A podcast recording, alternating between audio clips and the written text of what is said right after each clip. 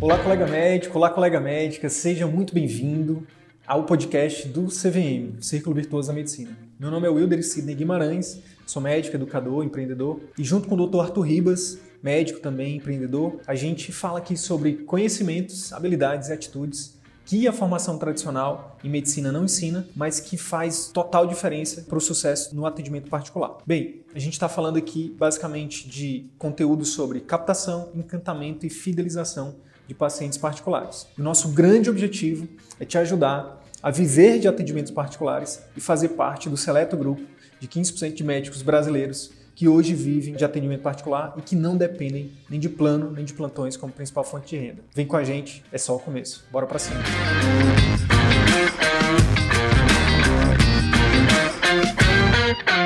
Opa, boa tarde, boa tarde, tudo bem pessoal? Seja muito bem-vindo, seja muito bem-vinda aqui a mais uma live. Na live de hoje, né, é, eu vou falar sobre os prognósticos aqui do círculo vicioso da medicina, né?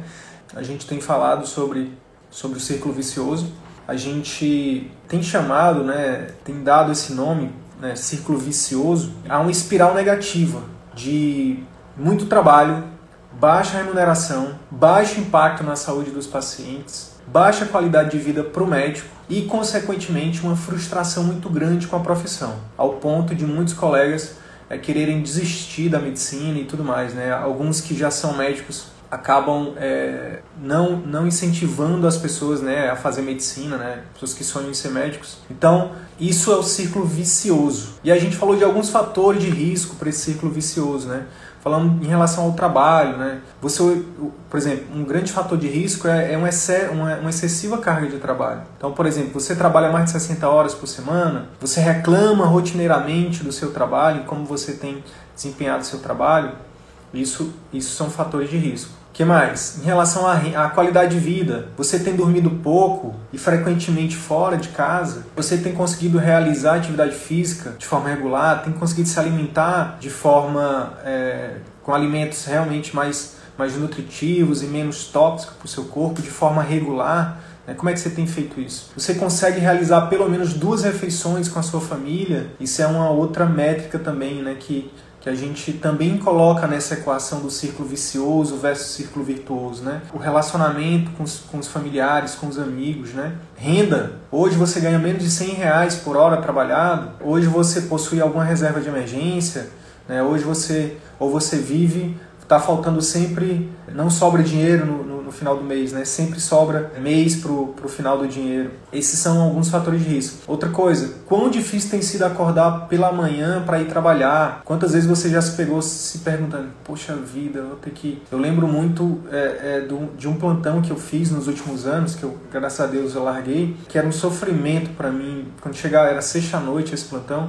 E quando chegava sexta tarde eu já começava a sofrer. Era difícil me arrumar para ir para plantão, deixar minha família dormir fora de casa. A remuneração dos médicos né, no Brasil, de acordo com um estudo chamado Demografia Médica, que foi feito pelo CFM em parceria com o CREMESP, mostra o seguinte: é, 66% dos médicos ganham menos de 16 mil reais por mês, sendo que na nossa pesquisa interna do CVM a gente identificou que mais de cerca de 90% dos médicos que responderam a nossa pesquisa ganham menos de 10 mil reais por mês somente com atendimento particular. Então, a maioria, né, 90% trabalha, da nossa pesquisa interna, trabalham, ganham, é, tem vínculos não é, provenientes do atendimento particular e com a carga de trabalho muito alta. Né? Então, voltando aqui para demografia médica, carga de trabalho. Um terço dos médicos no Brasil trabalham mais de 60 horas por semana, sendo que 75% trabalham mais de 44 horas semanais. Número de vínculos. A maioria tem mais de três vínculos. Outro dado importante: 40% dos médicos gastam mais do que ganham. Olha que interessante. Então, já se trabalha muito, já se ganha pouco, né? E aí acaba que o, o, o que se ganha acaba que, que os, os colegas acabam gastando mais do que ganham, e isso piora né, o círculo vicioso, porque acaba que quanto mais você gasta, mais você tem que trabalhar, mais, enfim, isso vai só piorando. Qual o resultado disso? Em dados, o médico hoje tem uma expectativa de vida menor do que a população geral. As médicas mulheres têm em média ali tem até quase 20 anos né, a menos de expectativa de vida que a população geral. A maioria dos médicos morre por doença cardiovascular, né, uma das estudos mostram isso também. Mais da metade dos médicos em estudos também do próprio CFM, foi identificado que a maioria dos, a, a, mais da metade dos médicos possui algum transtorno psiquiátrico, ansiedade, depressão, burnout, né? Então, esses foram, esses são alguns dados importantes, né, para a gente acordar, para a gente ver se a gente se identifica com isso ou não. Se você não se identifica com isso, parabéns, parabéns, você é uma exceção. Você faz parte de um grupo pequeno, porque a, a, o que é comum, não deveria ser normal, mas é comum, é que a maioria esteja aqui nesse círculo vicioso, né? E aí a gente falou também sobre o diagnóstico desse círculo vicioso, né? A gente pegou como, como, como sinal patognomônico aqui, né, para fechar o diagnóstico, o retorno por hora trabalhado. E a gente fez um exercício na prática para mostrar a, essa diferença. Então, por exemplo, a gente fez um exercício que é, e a gente identificou que médicos que trabalham, é, que atendem plano de saúde, tem um retorno por hora de R$ reais, tendo que trabalhar, tendo que ter uma carga de trabalho ali, uma jornada de trabalho mensal de 160 horas. Já médicos de plantão ganham R$ reais por hora uma jornada de trabalho de 120 horas semanais. E médicos do particular, a gente fez um cálculo aqui e achou 128 reais por hora, trabalhando apenas 80 horas por semana. Isso levando em consideração apenas as consultas, né, os atendimentos. Se incluir os programas de acompanhamento, que é uma coisa que a gente defende que o médico clínico, principalmente, né? Óbvio que a gente recomenda para clínico, para cirurgião, para todo mundo, mas principalmente para o clínico, isso aqui muda o jogo do faturamento do clínico, porque os programas de acompanhamento intensivo, que é um serviço de acompanhamento no pós-consulta, ele pode ser inclusive cobrado. Então, se incluir programa de acompanhamento intensivo no caso dos clínicos, se incluir os procedimentos, cirurgias no caso dos cirurgiões e quem trabalha com procedimento, esse valor por hora, esse retorno por hora trabalhado, ele aumenta exponencialmente, inclusive pode perder, não tem teto, não tem, enfim, você não, você pode, enfim, aumentar muito isso, né? Então, por exemplo, eu dei um, eu, eu, eu trouxe, eu citei o exemplo de um urologista, aluno nosso, que somente com um tipo de procedimento dele, né, que ele identificou, ele tem um retorno por hora de 6 mil reais. 6 mil reais em um tipo de procedimento. É, dei um exemplo de uma colega também, nossa, médica, que é aluna também de CVM, que é clínica, é, que ela é endócrino, que o retorno por hora trabalhada dela, né, hipoteticamente, a gente fez um cálculo aqui só para exemplificar, estava né, pegando tudo por baixo, fazendo todos os cálculos por baixo, estava 200 e poucos reais por hora trabalhado. Então, trabalhando menos, ganhando mais, conseguindo oferecer um atendimento melhor para os pacientes. Isso é o ciclo virtuoso. Né? Do outro lado, é o ciclo vicioso. Médico de plano, R$ reais por hora trabalhado, tem que atender 4, 5, 6, 7, 8 pacientes por hora, às vezes. E aí faz um atendimento, infelizmente, que deixa a desejar, paciente sai insatisfeito, médico fica insatisfeito, aquilo só piora a marca do médico, o paciente sai falando, falando mal do médico, né? o médico se frustra, o médico tem que trabalhar mais para poder ganhar mais e acaba desgastando a saúde, qualidade de vida. Então, a gente falou bastante sobre isso. Então, re reforçando, o retorno por hora trabalhado baixo é um fator, é um sinal patognomônico do ciclo vicioso da medicina.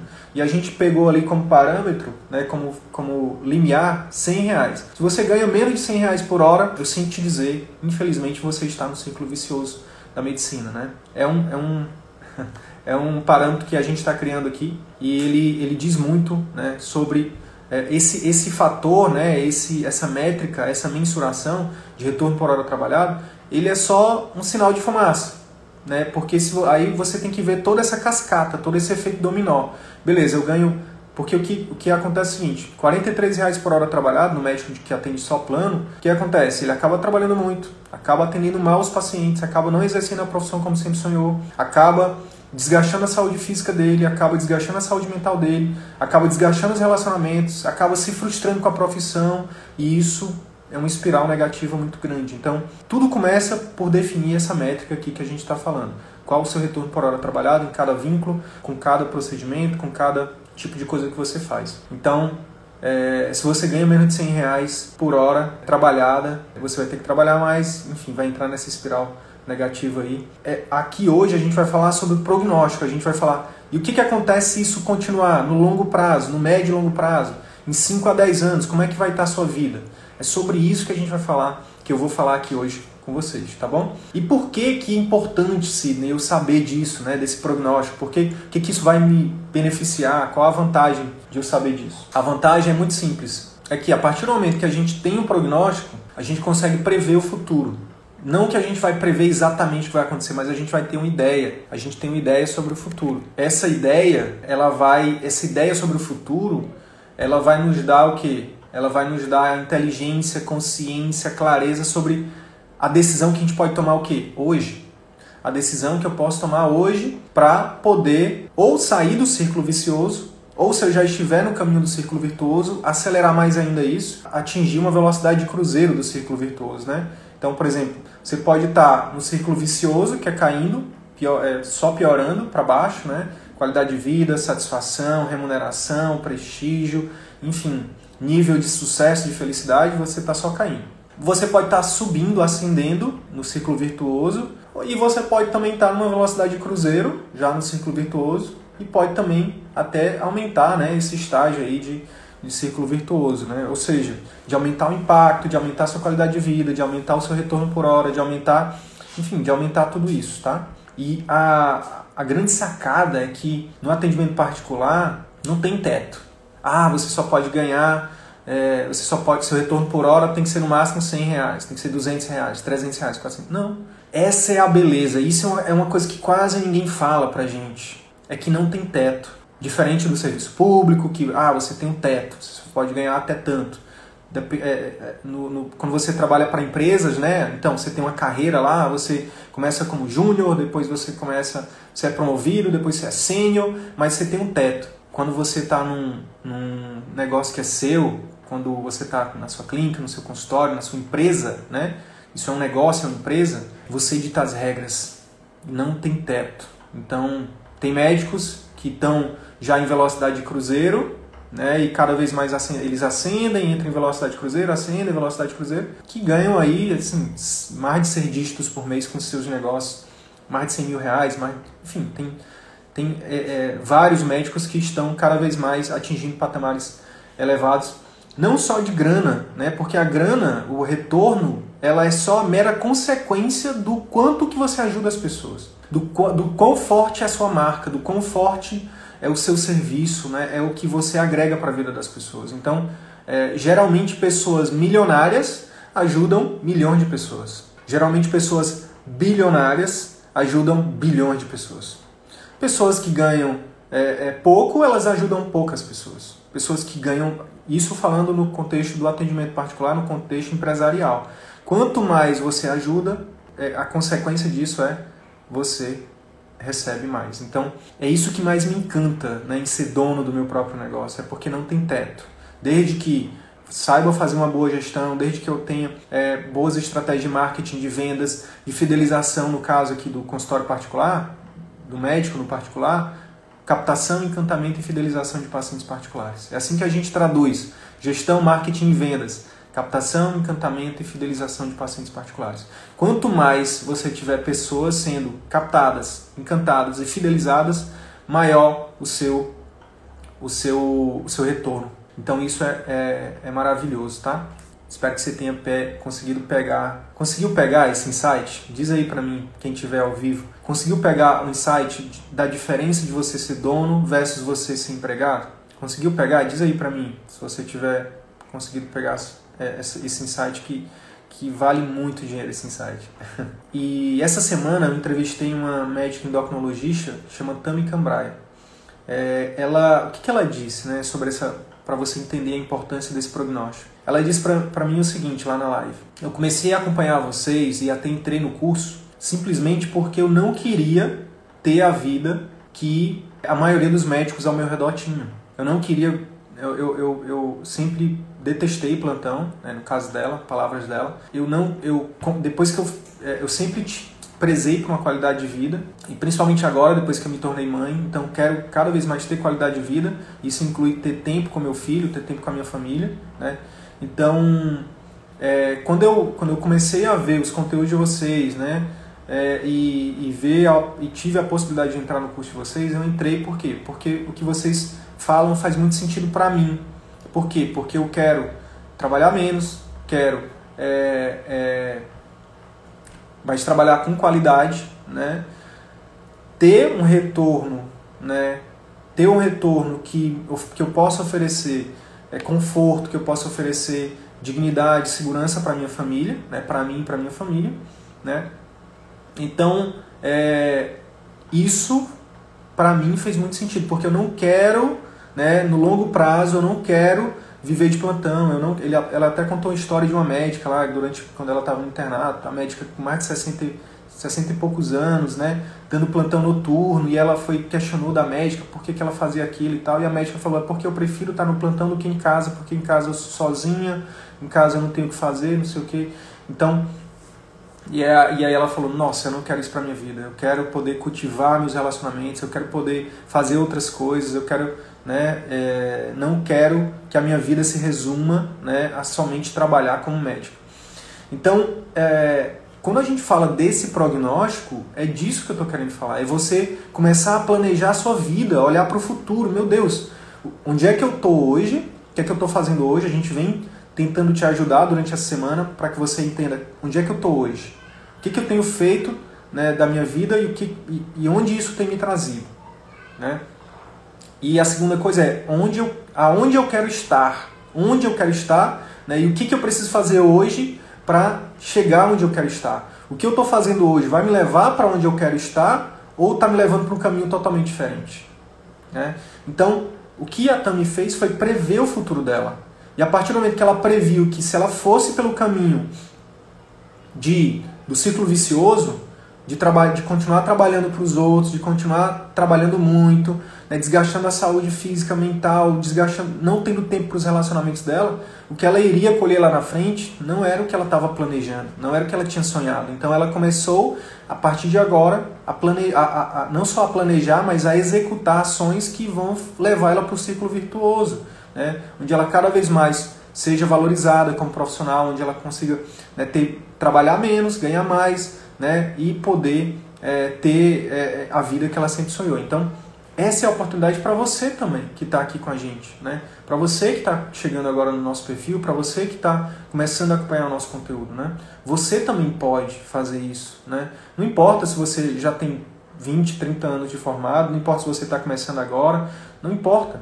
A questão é você tem a escolha de, é, primeiro, de planejar o que, que eu quero para minha vida, segundo, começar a agir a partir de agora para poder colher isso mais na frente, tá? Ó, e eu não estou dizendo com isso que, é, que prever o futuro significa que você vai necessariamente criar e que vai dar tudo certo, tá? Não é isso, não me entenda mal.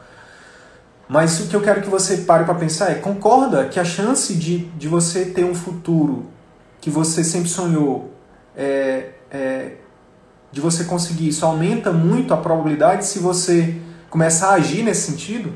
Quer ver um exemplo? É o seguinte: o exemplo é o seguinte. 2014, eu estava no círculo vicioso. Eu estava com. Eu tava, 2014 eu estava um, dois, três vínculos públicos e acho que dois privados, e ainda tinha entrado no mestrado. Eu tinha, eu tava, eu tinha que me dividir em seis, em seis, em seis atividades profissionais. Então não tinha tempo, não tinha muito tempo para fazer muita coisa, né? Para ler, para cuidar da minha saúde, para cuidar dos meus relacionamentos. E de 2014 para cá, nos últimos seis anos, eu, é, eu tomei uma decisão lá em 2014. Eu tomei a decisão de que eu iria, eu não iria viver para trabalhar eu iria trabalhar para viver. E a partir disso eu comecei, eu tracei um planejamento, né, e venho trabalhando para conquistar é, essa minha meta. Então foram seis anos já que se passaram, né, e não me arrependo de nenhuma decisão que eu tive, né. Pelo contrário, cada vez mais tenho convicção do caminho que tenho seguido, é o caminho que eu quero, é o caminho que me satisfaz, é o caminho que faz sentido para mim. E como ser humano, né, tudo que a gente toda coisa boa que a gente recebe, a gente tende a querer compartilhar. E muito do que eu faço aqui é também querer compartilhar essa visão.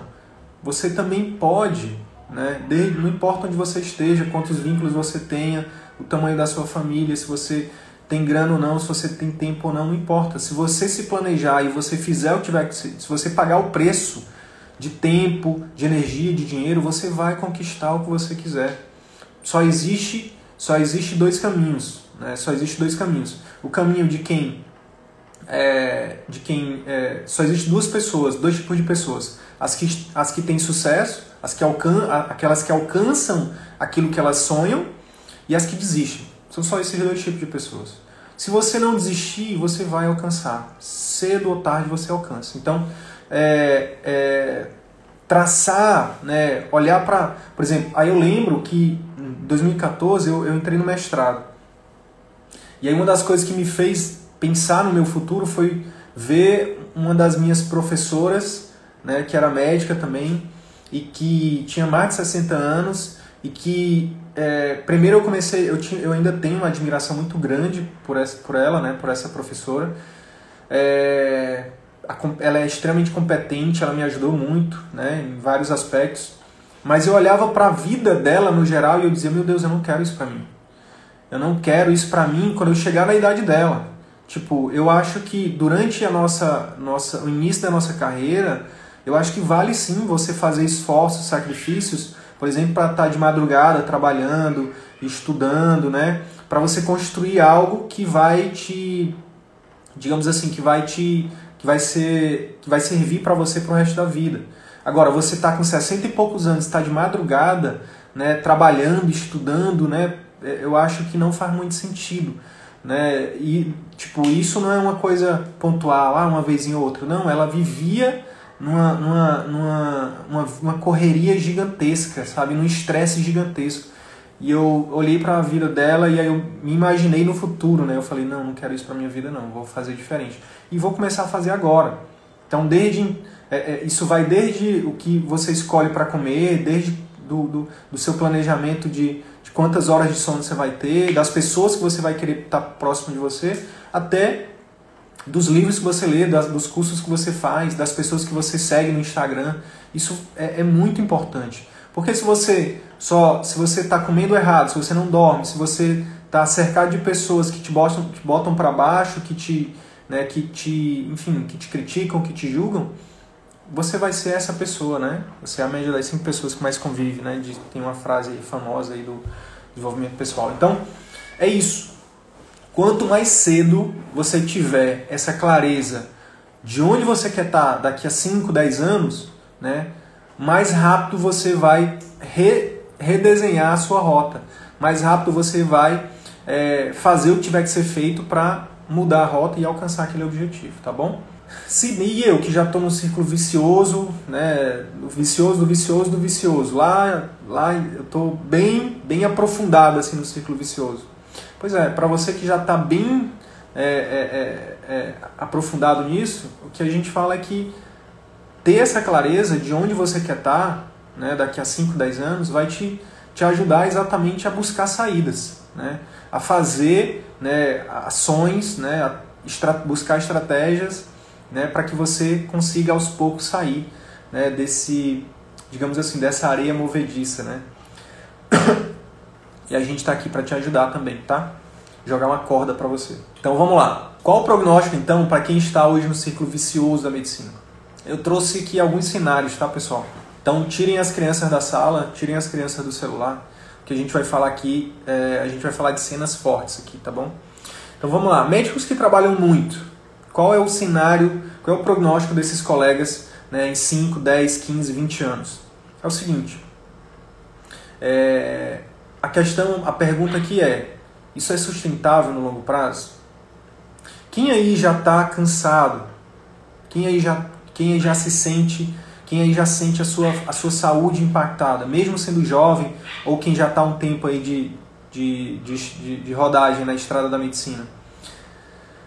Quem aí já, sim, já tem começado a sentir o peso do, da carga de trabalho muito alto? Porque isso não, come, não é de agora, né? Isso começa lá no pré-vestibular. Eu lembro que eu estudava 14 horas por, por dia, né? Na época do meu pré-vestibular. Aí depois na, na faculdade a gente talvez diminua um pouco, mas enfim, períodos de pré-prova ali, semanas de prova a gente estuda né, 12, 14 horas por dia de novo. Aí depois tem a residência, não sei, 60 horas por semana aí depois tem uma segunda residência de novo, e aí a gente faz residência e trabalha, e, e, e enfim. Então a gente. É, é, são, quando a gente de fato entra no mercado de trabalho, a gente já está alguns anos né, nessa loucura, nessa, nessa, nesse desgaste físico e emocional. Né? Então, mesmo os recém-formados, mesmo quem é, quem é jovem, né, já sente o peso. Né? É, Eu lembro que quando eu estava com 26 anos, 10 anos atrás, né? Tinha um ano só de. Me formei com 26, com 25, né? É, 26 anos. Tenho 36 agora. Eu lembro que é, eu me sentia, eu vivia no, é, é, sobre os efeitos de analgésicos, anti-inflamatórios. Eu tinha sempre um Tandrilax na minha mochila, né, porque eu vivia com dores, né? É, acho que eu, eu, eu, comecei a desenvolver uma hernia discal de tanto dar plantão, de tanto ficar sentado o tempo todo. É, é, sem falar da questão né, do, do, do, metabolismo, sem falar da questão intestinal. Vivia doente, vivia tendo gripe, vivia né, com, com, com desarranjos intestinais, vivia irritado, estressado. Né? Então, mesmo com 26 anos, né? Então, é, só que para a sociedade, né, o médico, nossa, é um médico bem sucedido, né, o médico, poxa, que bacana, e a gente lá, se matando, se matando, literalmente se matando, né. Então, é, a pergunta é essa, né, qual, qual o preço para sua saúde e seus relacionamentos em 5 a 10 anos, se você está aí numa carga de trabalho de 60, 80, 100, 120 horas semanais, né, qual o preço disso para a sua saúde e para os seus relacionamentos? E aí tem uma história que eu quero contar para vocês, baseada em fatos reais. É uma história real, não é fictícia, não é, não é abobrinha, não, é verdade. É uma pessoa próxima a mim, um colega médico, ilustra muito bem isso. O que acontece? Ele dava cerca de 50 plantões por mês de 12 horas. 50 plantões por mês de 12 horas. Significa que é, um mês tem 30 dias. Né? Ele trabalhava praticamente 30 dias o dia inteiro. Ele, ele passava assim, 90% do tempo do mês dele no hospital. Né? Ele dormia quase nada em casa. Né? E é, o preço para a saúde dele engordou, sedentário, né? hérnias discais, é, estresse crônico. Isso acabava né, sendo passado para os pacientes, para os colegas. Né? Risco, risco cardiovascular elevadíssimo, né? Então poderia ter ali a qualquer momento ter desenvolver né, problemas, né, angina, infarto, tudo mais. Preço para a família. Olha o preço que ele pagou para a família. Ele está no terceiro casamento, né? Já divorciou duas vezes, né? Preço para a saúde financeira dele. Após dois divórcios, todo o esforço que ele estava fazendo, se matando literalmente para dar plantão, tava, tava tudo, a maioria desse esforço estava indo para o ralo, estava indo para água abaixo. Por quê? Porque a cada divórcio era uma falência, foi uma falência que ele teve. Né? Teve que dividir alguns bens que tinha, né? algumas dívidas. e é, fora a pensão, né? fora a questão do desgaste emocional, né? fora o relacionamento, como que fica o relacionamento com os filhos, né? Às vezes filhos pequenos, né? Então, o quanto essa história ilustrativa aqui, baseada em fatos reais, ela tem sido comum. Não deveria ser normal, mas o quanto isso tem sido comum nos lares de médicos e médicas do Brasil afora. Quanto isso tem sido comum, né? Por quê? Né? Por que isso? Ora, por que, que a gente tem, por que, que o médico tem que trabalhar tanto? Onde é que está escrito isso? Né? O que está por trás disso? Né? Por que, que o médico tem que trabalhar tanto? Né? O que que, qual é a premissa? Né? Então, é, uma das coisas que a gente, que a gente é, é, tem como hipótese é o fato de ganhar menos. É o fato de ter uma remuneração abaixo do que realmente deveria ter. Né? E, e aí a gente entra nessa questão da remuneração. Né? Qual o prognóstico para os médicos né, no longo prazo de médicos que, que, que ganham menos do que merecem? Né? A gente já falou que um, uma das, um dos efeitos colaterais é que vai ter que trabalhar muito. E esse trabalho em excesso gera toda essa cascata, esse efeito cascata que eu acabei de falar. Mas ó, eu conheço médicos que vivem reclamando de seus honorários. Né? vivem culpando Deus e o mundo porque eles ganham menos do que, eles merecem. Né? Só que são os mesmos colegas que não têm coragem de largar o osso. Ah, eu ganho muito mal. Por que, que não larga? Por que, que não deixa? Por que, que não busca uma outra, uma outra saída? Né? Quem aí nunca reclamou, né? Ou conhece alguém né, que, que vive reclamando? Quem aí tem um amigo médico que vive reclamando que ganha pouco? Né? É, é, muito mais comum ter médicos, ter colegas e amigos que, que, médicos que reclamam, que ganham pouco, do que ter amigos ou colegas né, que falam, cara, tô, tô, tô arrebentando, tô trabalhando menos e tô ganhando muito mais do que quando eu trabalhava mais. Isso é exceção, né? Isso é mais, é mais raro. Acontece, mas é raro. E detalhe, sem fazer esqueminha, sabe? Sem, sem burlar nenhuma lei, nenhuma regra, sabe? Sem sem burlar a lei da física, sem estar em dois lugares ao mesmo tempo, sem esqueminha, sem jeitinho brasileiro, entendeu? Eu tô falando de é, ganhar, trabalhar é, menos de forma íntegra, ética e de fato, de fato exercendo a profissão como ela realmente merece. Né? A medicina, ela é como se fosse é, a gente, a gente, a gente deve, como médico, a gente deve é como se a medicina fosse uma deusa, né? Trazendo aqui um pouco da mitologia grega, é, a gente deve respeito à medicina. A gente deve tratar a medicina como, é, como algo realmente está acima de nós, né? Como, como algo que a gente deva honrar, né? Então, quando a gente é, quando a gente, é, a gente faz alguma coisa que burle alguma coisa né, da profissão, a gente está desrespeitando não só o paciente, a sociedade, a gente, mas está desrespeitando a nossa, a nossa deusa, né, a nossa a medicina. Então, é, é, quantos, quantos colegas não têm essa noção? Né? Acaba que, ah, quer saber? Eu ganho pouco mesmo, deixa eu fazer um esquema aqui, deixa eu fazer aquilo, deixa E quando deveria ser o contrário, né? Quando deveria ser o contrário. Beleza, eu ganho pouco, eu não estou satisfeito. Peraí, o que, que eu preciso fazer então para, sem abrir mão, sem desonrar a medicina, sem me desonrar, o que, que eu posso fazer para aumentar minha remuneração, para aumentar minha satisfação com a minha profissão? E é aí onde a gente entra. É aqui onde o CV da medicina entra, onde o círculo virtuoso da medicina entra. É, a gente é, é, te, te, mostra um outro caminho, te mostra uma outra forma de exercer a profissão, te mostra uma outra forma de de, de, de, realmente ser valorizado, de valorizar o seu paciente e de honrar cada vez mais a nossa deusa e a medicina. Né? Então, ó, eu já participei de movimento estudantil, já fui, já fui presidente de diretório acadêmico durante a faculdade, já participei de chapa de CRM, já participei de sindicato, né? É, e já fiz manifestação, já fui pra rua, né? enfim. E sabe o que eu aprendi de tudo isso? Né? De anos e anos, né? querendo faz, é, mudar as regras, né? Queremos um salário. Vamos lá, vamos para Brasília, vamos, vamos fazer panelaço, vamos fazer manifestação. O médico merece ganhar mais, não sei o quê. Sabe o que, eu aprendi?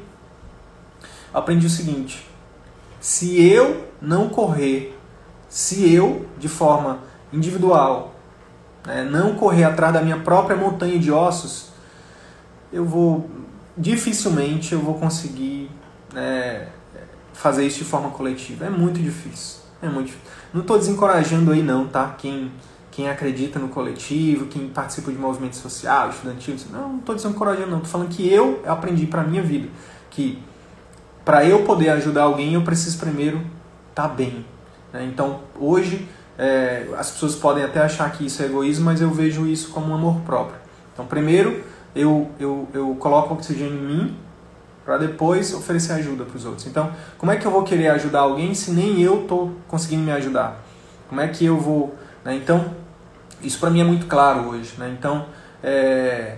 e, e, outra coisa, quando a gente tem essa postura de ficar reclamando, reclamando, reclamando, reclamar significa reclamar. Reclamar significa pedir. Né? Então, você está é, pedindo duas vezes aquilo que você está vivendo. Então, se você está reclamando do seu salário, você está pedindo que aquilo é, é, é, você está pedindo aquilo, que aquilo se repita. Né? Então, é, eu descobri que a melhor forma de fazer isso né, na medicina, como médico, é criando as minhas próprias regras, é ditando as minhas próprias regras. Então, é por isso que a gente tem esse projeto aqui, é por isso que o CV da medicina existe, é por isso que o círculo virtuoso da medicina existe. Porque a gente acredita que primeiro o médico tem que se salvar, primeiro o médico precisa ele precisa viver né, realmente a medicina que ele, que ele acredita. E a partir disso, ele pode sim, por que não, oferecer isso para um serviço público, para um serviço privado, mas sem abrir mão da dignidade de um bom atendimento para o paciente, sem abrir mão dos valores inegociáveis da integridade da ética médica. Né? Então, é, um erro não justifica o outro. Não é porque você ganha mal, não é porque que você vai né, burlar as leis, que você vai fazer as coisas erradas. Né? Então, é, é por isso que a gente acredita tanto no atendimento particular, é por isso que a gente tem ajudado tantos, tantos colegas, né, Brasil afora, porque o que a gente fala aqui é, é baseado em valores né, é, realmente pétreos, né? ética, integridade, verdade, né? É, geração de valor para os pacientes, resultados, relacionamentos. Né? Então, tudo baseado em valores muito sólidos. Então, o que, que, que eu vejo né, de prognóstico para os médicos que continuam sendo mal remunerados e, continua, e vão e continuarem aceitando isso. Serão pessoas mal amadas, né? serão pessoas amarguradas para o resto da vida. Né? Elas vão continuar sendo mal remuneradas e vão continuar reclamando, né? tenderão a continuar reclamando a vida inteira. Vai ser aquela pessoa que você vai encontrar e vai dizer, nah, e você, é, se você né, tiver no círculo virtuoso, você vai estar tá lá feliz, você vai encontrar ela e dizer, e aí fulano, como é que você está? E ela vai dizer, ah, tá horrível, não sei o que, o plano isso, a clínica aquilo, clínica popular aquilo, SUS isso, e continuar reclamando, reclamando, reclamando. E cada, cada vez mais que ela reclama, mais ela recebe daquilo, né? E você vai ouvir aquilo por um tempo, vai tentar aconselhar ela, ela não vai te ouvir, você vai simplesmente se afastar dessa pessoa, né? Ou ela vai se afastar de você, né? Porque você vai dizer o contrário, você vai dizer, nossa, mas olha, deixa eu te falar, eu tô, pô, tô, tô felizão, tô felizona, tô aqui no, tocando meu consultório, tô com a carteira de clientes, ajudando as pessoas, não sei o que, tô ganhando bem, tô satisfeito, tô feliz, não sei o que. Ah, mas é porque para ti é mais fácil, não sei o que, para mim é difícil, né? E aí, enfim, você vai ver que é, aqui ela tá numa espiral negativa, né? Que que, enfim, que ela só se, se auto-sabota, só se joga para baixo, né? E que, enfim, na maioria das vezes o que vai, vai acontecer é que vocês vão acabar se afastando. Então, pessoas, médicos que continuarem ganhando mal e se, continuarem se submetendo a isso, serão pessoas que vão continuar amarguradas, vão ser pessoas que vão ser pessoas que até de difícil diálogo, de difícil convivência, né? Quem que não quer encontrar com as pessoas, com pessoas e, e receber né, energias positivas, né? Poxa, para, tipo, por exemplo, é, é, é, se você encontra com alguém que está no círculo vicioso, você está no virtuoso. E aí você começa a falar das coisas boas e a pessoa começa a, a falar de coisas ruins, né?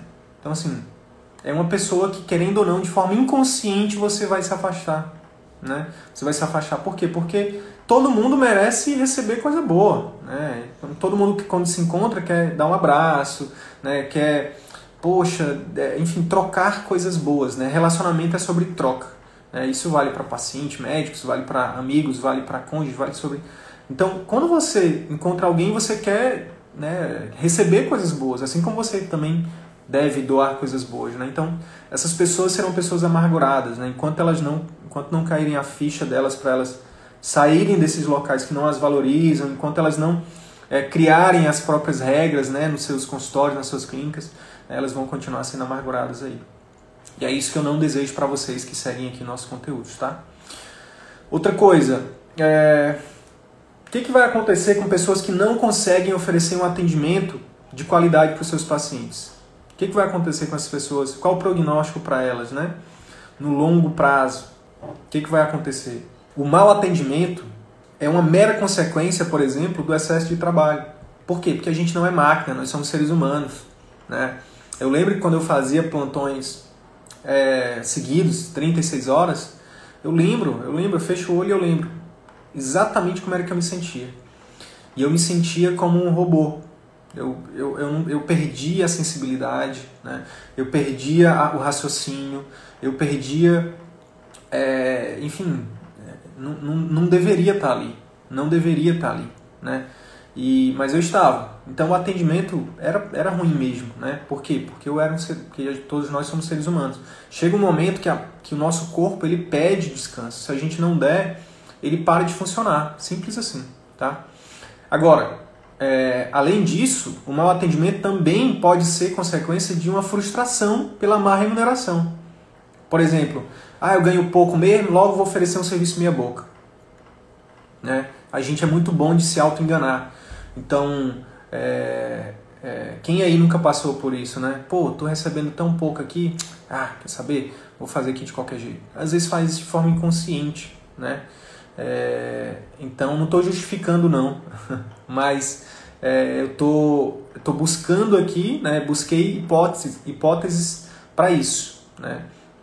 Então, é, é, como é que quebra isso, né? Você, o mau atendimento ele tem que é, é, é, tem que quebrar essa coisa. Então, o excesso de trabalho é uma coisa que você tem que pensar, né? a má remuneração é outra coisa que você tem que pensar. Além disso, tem outra coisa muito importante. Né? O médico não é treinado em técnicas de comunicação, de consulta, né? na formação, seja na faculdade, na residência, não é. E, e, é, e mesmo assim, né? É, na maioria dos vínculos médicos também a gente é estimulado a atender o quê? Por volume. Então, mesmo o médico que, tem, que, que, que aprende a, a, técnica de consulta, a fazer uma consulta mais efetiva, quando é, como é que ele vai fazer isso? Muitas vezes numa consulta de 5, 10 minutos. Como é que você vai explicar né, o, o, o, o diagnóstico para o paciente, como a gente recomenda, numa consulta de 5 minutos? Como é que você vai é, é, é, é, envolver o paciente né, na tomada de decisão, como é que você vai tirar dúvidas, como é que você vai fazer uma consulta mais emocional numa consulta de 5 minutos, que muitas vezes é o que acaba que, né, principalmente nesse novo modelo aí industrial de clínicas populares e plano de saúde né, de, de volume, né, o médico acaba se submetendo. É, é, é humanamente impossível.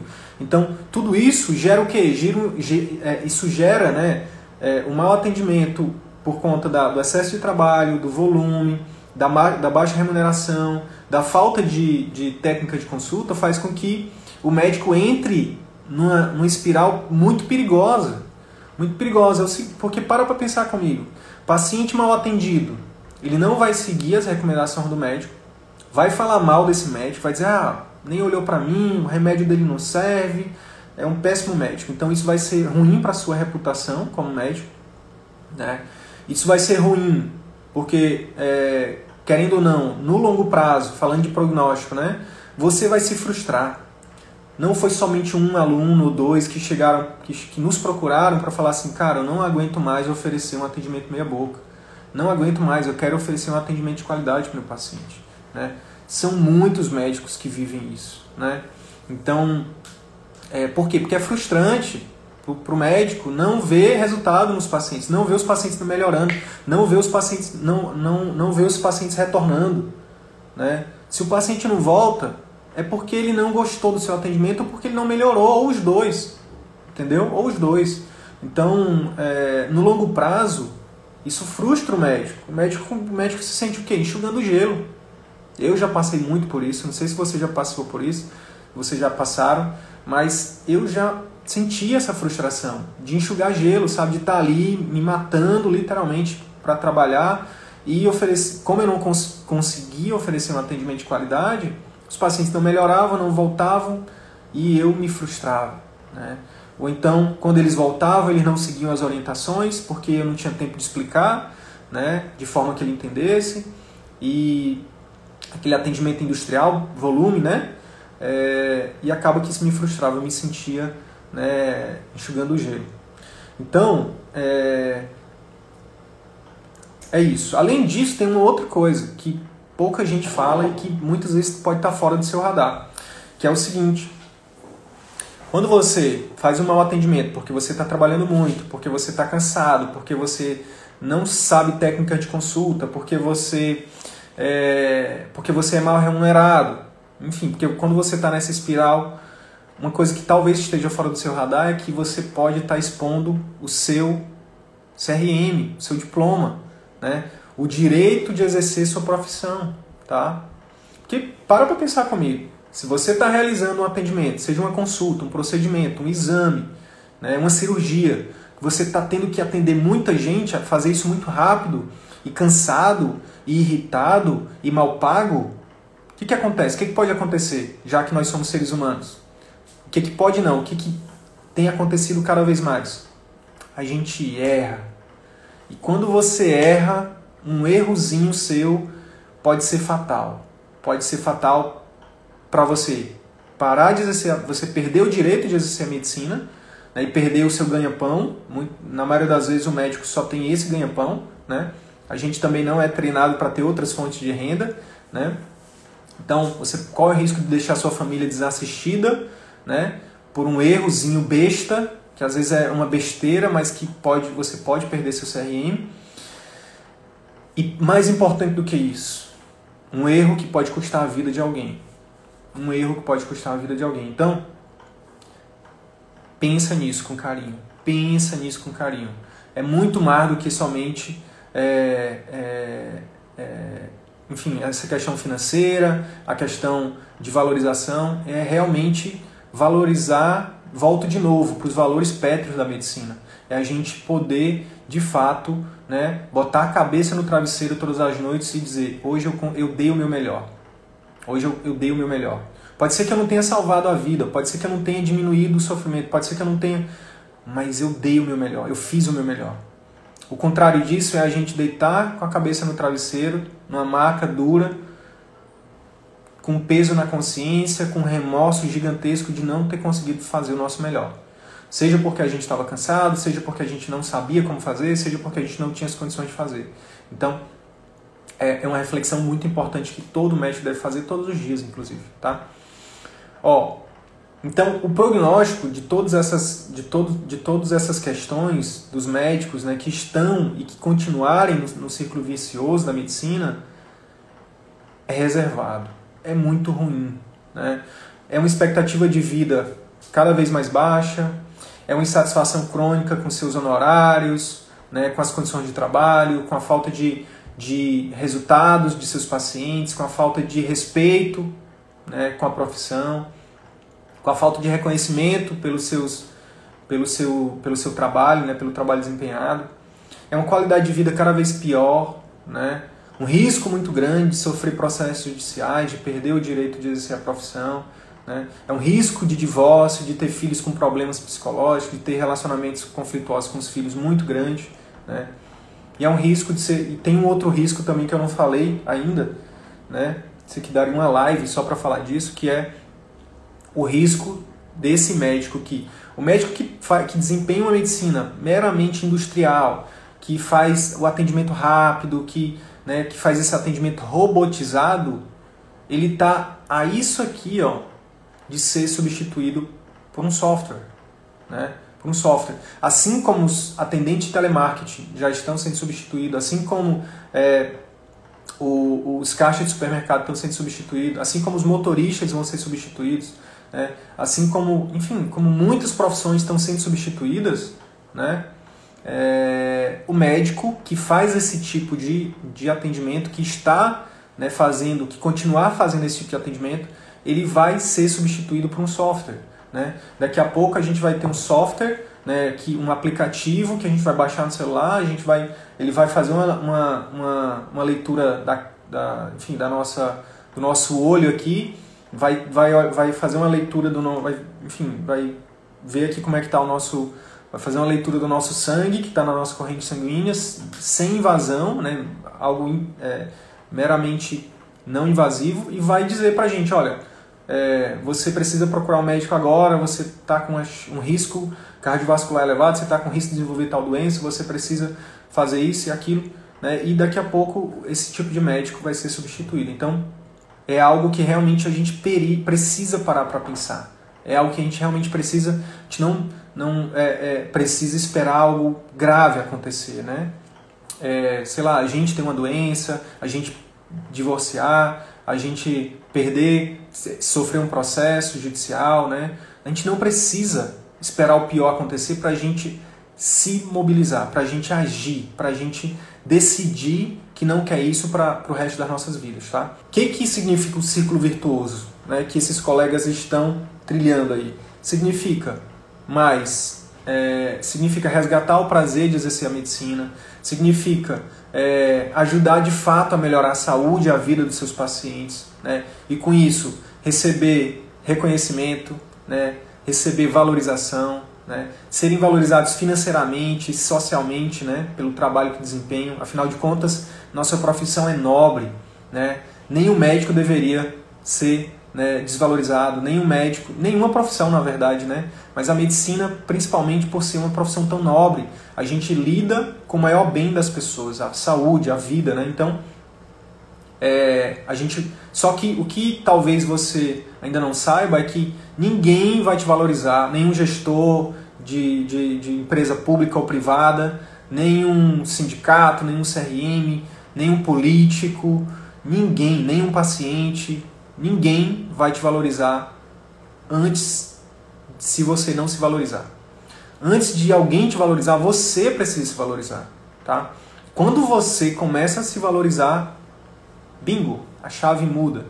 Aí as pessoas começam a te valorizar também.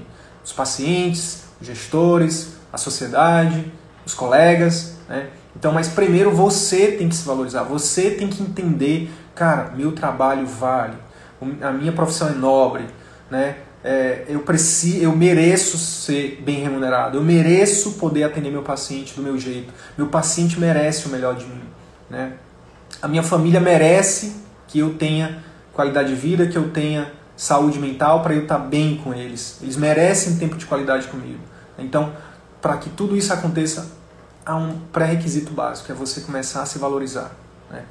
Você começar a se valorizar. A gente faz pesquisas né, de forma rotineira com a nossa audiência e a gente pergunta para os colegas qual é o seu maior desafio para você viver de atendimento particular.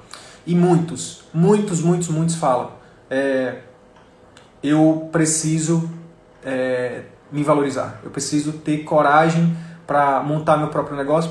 E o que está por trás disso é o que? É não se valorizar o suficiente. Ora, se você tem um CRM você consegue. Né?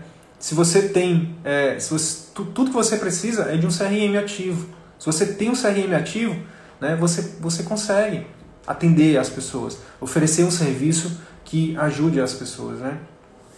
Sidney, mas eu, eu, ainda, eu ainda nem tenho especialidade, no caso generalista.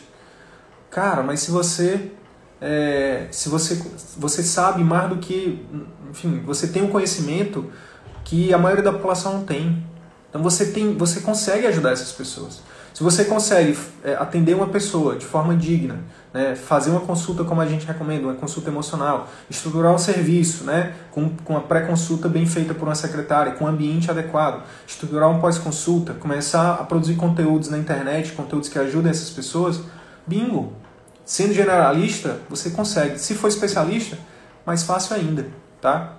Agora, o que está por trás de a maioria não estar fazendo isso é o quê? É não acreditar em si ainda. É não ter a coragem necessária para acreditar em si, que é possível, que, que pode, que tem valor, que o trabalho tem, que o trabalho dele tem valor. Né? Muitos colegas né, de algumas especialidades acham que não tem valor, pediatras, médico de família, né? enfim, ah, será que as pessoas vão pagar uma, por uma consulta comigo? Ora, se nem você, se nem você é, acha que se você está fazendo essa pergunta é porque você é, não se valoriza, porque você é a primeira pessoa que deve se valorizar para que alguém te valorize. Então, é, é mais ou menos por aí, tá? Além disso, quando a gente fala de círculo virtuoso, a gente fala de qualidade de vida para você e para os seus relacionamentos, porque existe vida fora da medicina. Existe vida fora do hospital, existe vida fora do centro cirúrgico, existe vida fora do consultório. Você, é, e é por isso que muitos colegas né, que são alunos nossos falam isso. Sidney, muito mais do que uma mudança profissional, o CVM propiciou uma mudança pessoal, né? Porque hoje é, é, meu, eu tô, tô indo muito bem no consultório particular e tudo mais, mas hoje também melhorou a minha relação comigo, melhorou a minha relação com a minha família. Isso também é, um, é uma das coisas que a gente mais fala aqui. Né? A gente fala assim de retorno financeiro, a gente fala de, de, de satisfação com a profissão. A gente tem uma, tem uma neném aqui que está chorando alto. Mas a gente também fala de qualidade de vida como um dos pilares né, para que o médico tenha realmente sucesso e felicidade, tá bom? Não adianta nada você ter ser, ser extremamente bem sucedido na sua vida profissional se sua vida pessoal está uma bagunça. Então, é, nenhum fracasso, nenhum sucesso no, no, no, na sua vida profissional compensa um fracasso na sua vida pessoal. Então, o ideal é que a gente trabalhe os dois juntos, tá? Ó, dica prática da live de hoje. Dica prática. Trace uma meta de vida para você trace uma meta de vida para você. E aí, de novo, inclui os dois, os dois é, as duas situações, tanto a vida profissional quanto a vida pessoal. Por exemplo, quanto que você escreva isso, escreva e, e responda essas perguntas com calma. Não precisa ser agora, não precisa ser de uma hora para outra não, com calma. As perguntas são: quanto eu quero ganhar, quanto eu quero estar ganhando como médico daqui a cinco anos? Qual o meu salário mensal, o meu prolabore mensal daqui a cinco anos? Né? Do meu consultório, né? da minha clínica. Quanto que eu quero estar ganhando? E anota isso. Coloque isso como meta. Outra coisa, quanto tempo de trabalho semanal eu quero ter né, para minha vida, para minha vida perfeita, digamos assim. Né? A gente traça a nossa vida perfeita. Sidney, mas isso não existe. Tudo bem, é, pode ser que não, pode ser que sim, né? mas a questão é que se a gente não tem uma meta, né? se você não sabe para onde você quer ir, qualquer caminho serve. Né? Então, não seja Alice. Né? Hashtag não seja Alice. Defina qual é o seu porto seguro, onde é que você quer estar né? seja financeiramente, seja é, do ponto de vista de carga de trabalho. Qual estilo de vida? Olha essa pergunta. Qual estilo de vida eu quero ter? Né? Então, fala, vou, vou dar um exemplo aqui. Né? É, é, vou dar um exemplo aqui, meu, pessoal. Qual estilo de vida que, que eu, lá em 2014, eu tracei? Né? Eu, eu decidi que eu queria trabalhar só meio período. Né? Eu decidi que eu queria trabalhar meio período é, e o outro meio período, eu, é, é para mim é importante ter tempo para mim, para minha família, né? para os meus outros projetos. Né? Então eu comecei a traçar isso. Né? Hoje, seis anos depois, já posso dizer que eu tenho essa meta parcialmente conquistada. Né? Mas é, a meta é essa. Né? A meta é essa que imprevistos acontecem, né? A gente planeja, mas quem dirige uh, não é a gente, né? Eu acredito muito em Deus, então acredito que Deus é que, que dirige a nossa vida, mas a gente tem que ter metas. Então, mas hoje eu estou muito mais próximo da minha meta né, do que eu estava em 2014. Em 2014 eu trabalhava, é, eu trabalho de manhã, tarde, noite, madrugada, né, e hoje, graças a Deus, eu trabalho bem menos e, e detalhe, trabalho com o que eu gosto. Então isso faz total diferença, né? Até porque se você até se você até trabalhar um pouco mais, mas seja com algo que você gosta, tá tudo bem. E sem sem abrir mão, né, dos outros pilares da sua vida, né? Qual o meu sonho de vida familiar para 5, 10 anos, 20 anos, né? Como é que eu desejo que seja minha relação com os meus filhos, com o meu cônjuge, né? Então, é, é, traça isso, traça essas metas, né? E a partir, a partir do momento que você tem esse retrato, né, que você tem esse você vai montar o retrato, sabe o quebra-cabeça? O quebra-cabeça lá que a gente, quando a gente é criança, a gente é, ganha para montar? Pois é, a, a gente não tem um quebra-cabeça para nossa vida. E aí é, é, complicado. Imagina ter que montar um quebra-cabeça se você não tem a fotinha de como que é esse quebra-cabeça. Imagina receber mil peças. Só que você não tem a foto para você saber onde cada peça deve se encaixar. É assim a nossa vida. A vida da gente não tem quebra-cabeça, não tem uma imagem montada. Mas a gente pode montar essa imagem, entendeu? Então essas perguntas elas vão te ajudar a começar a montar a imagem da sua vida, né? Então qual é a imagem do meu quebra-cabeça, do quebra-cabeça do Sidney? Eu quero. Por que, que eu vim para a internet? Por que, que eu tenho um negócio na internet hoje? Porque, porque para mim, uma das, uma, uma, das, uma, uma das peças do meu quebra-cabeça é a liberdade geográfica, a liberdade de tempo, a liberdade financeira. Na verdade, falei três, né? Então, é, é, eu é por isso que eu estou aqui. É uma das coisas que fez com que eu esteja fazendo o que eu faço. Então você precisa traçar isso. Né? Quanto que eu quero trabalhar no consultório, quanto que eu quero ganhar, como é que, como é que eu quero que seja a minha vida, né? como é que eu quero que seja a minha vida pessoal, como é que eu quero que seja a minha vida a minha relação com os meus filhos, né? minha relação com os meus amigos. Perdi um amigo, eu perdi um dos meus melhores amigos agora. E quando a gente perde alguém muito próximo da gente, a gente começa a repensar isso, né? a gente começa, né? a gente sempre, a morte ela é sempre um ela sempre traz reflexões importantes, né, importantes para a vida de todo mundo. Então, é, cada vez mais eu, eu, eu é, a perda desse meu amigo fez com que o quê? Que eu já comece a reorganizar minha vida para que eu possa ter mais presença com os meus amigos, né? Para que é, eu coloque os meus amigos no meu quebra-cabeça. Então, tudo isso é importante a gente ter isso planejado. Não significa que a gente vai conquistar tudo isso, que a gente vai. Pode ser até que a gente conquiste mais, né? Mas é importante a gente ter uma noção para onde a gente quer ir. Beleza? Larissa está perguntando aqui. Larissa está. Primeiro quero te agradecer, tá, Larissa, pela, pela presença aqui nas lives. É, isso enriquece bastante. E é, quero. Vamos lá, vou responder tua pergunta. Será mesmo que eu, como especialista em clínica médica, consigo atender particular? Ou melhor, veja de atendimento particular? Pois é, eu acabei de falar sobre isso. O problema é que quando a gente faz uma pergunta como essa, isso, isso diz mais sobre. Isso diz muito sobre como você vê, como você valoriza ou não a sua especialidade. Então, eu, eu conheço um, um médico aqui em Manaus, eu falo de Manaus, né? Amazonas, que ele é clínico ele é uma das pessoas mais bem conceituadas aqui. Então, assim, mas ele, ele nem. Eu, eu pensei nele aqui agora, mas eu, eu nem. Ele não é a primeira pessoa que eu penso do particular. Porque ele é, uma, ele, ele é um médico que não, não, não, não escolheu esse caminho, né? Ele escolheu outro caminho. Escolheu o caminho da, da, da academia, escolheu o caminho, enfim. Mas o fato é que ele é muito bom. Agora, é, tem um outro exemplo Agora indo para o outro extremo, né? Eu falei de uma capital. Se você é muito bom, você vai ter, você vai, você só precisa, como eu falei, estruturar um serviço, né? Saber é, é, é, é montar esse serviço, né? Estruturar estratégias de é, encantamento, fidelização e atração de pacientes. Então, se você, se você, independente da sua especialidade, se você consegue resolver problemas das pessoas, né? no, no nosso caso a gente, como médico, é o que a gente faz todo dia, né? resolver problemas, amenizar dores, né? curar algumas doenças, consolar, enfim, dar diagnósticos, enfim, acompanhar, ser apoio. Se você consegue fazer isso, você consegue estruturar um serviço, sim, você pode. Tem um outro exemplo lá do interior do Piauí, que é a minha terra natal.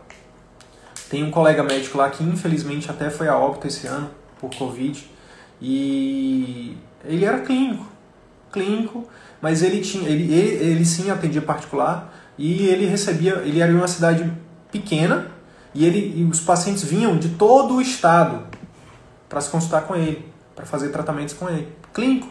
É, ele criou a marca dele, ele criou um serviço onde ele, prim, primariamente, eu, eu, não lembro dele estar tá fazendo marketing não, tá? O que ele focava mesmo era encantar e fidelizar. E cada paciente encantado e fidelizado era um propagador espontâneo, né? é, da, da própria, do próprio serviço dele, que traziam outros pacientes. Né? É aquele efeito uau que a gente fala, é o efeito de encantamento.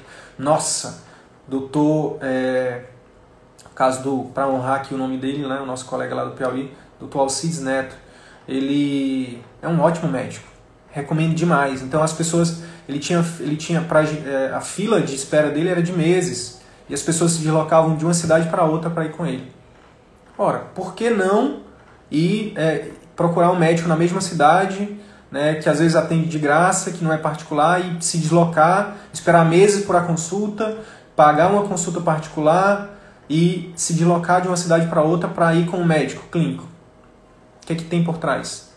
Encantamento e fidelização. Entendeu? Não é o marketing, ele não estava no Instagram ainda. Óbvio que se ele tivesse no Instagram, aí era que, que bombaria mais ainda, mas é, a gente defende aqui que primariamente você deve estruturar um serviço de pré, intra e pós-consulta diferenciado, personalizado para o seu público-alvo, né? E aí, a partir disso, você vai para o marketing. E aí, quando você tem os quatro pilares, né? Marketing, né, que a gente chama de captação assertiva, clínica que encanta, consulta que converte, conduta efetiva, que são os nossos programas de acompanhamento. Quando você tem esses quatro pilares estruturados, bingo, as coisas começam a acontecer para você e o seu consultório começa a girar. Se é rápido, é de uma hora para outra? Não, não é mágica, é trabalho duro, é, é, é estudo. Né? A gente tem uma tríade aqui. Você precisa aprender o que você não sabe, você precisa estruturar isso para a sua especialidade, para a sua região e aplicar. E aí e depois, se depois pegar feedback, né, e continuar de novo. Estuda, então assim, estuda de novo, vê o que é que não fez, é, estrutura de novo, aplica de novo, pega feedback de novo e assim vai fazendo e vai melhorando né, 1% a cada dia. E depois de um tempo você nem vai mais lembrar de como que era o início, tá? E aí você vai rir do início. Tá bom, pessoal? Então é isso. Se esse conteúdo gerou algum valor para sua carreira médica, eu quero te fazer dois pedidos. Primeiro, compartilhe esse episódio com seus colegas médicos, porque eles podem se beneficiar desse conteúdo. Utilize os seus grupos de Telegram, WhatsApp ou mesmo as suas redes sociais. Segundo pedido, visite as redes sociais do CVM. Procure Círculo Virtuoso da Medicina no YouTube, no Facebook e arroba CV da Medicina no Instagram. Te vejo por lá. E até o próximo episódio. Valeu!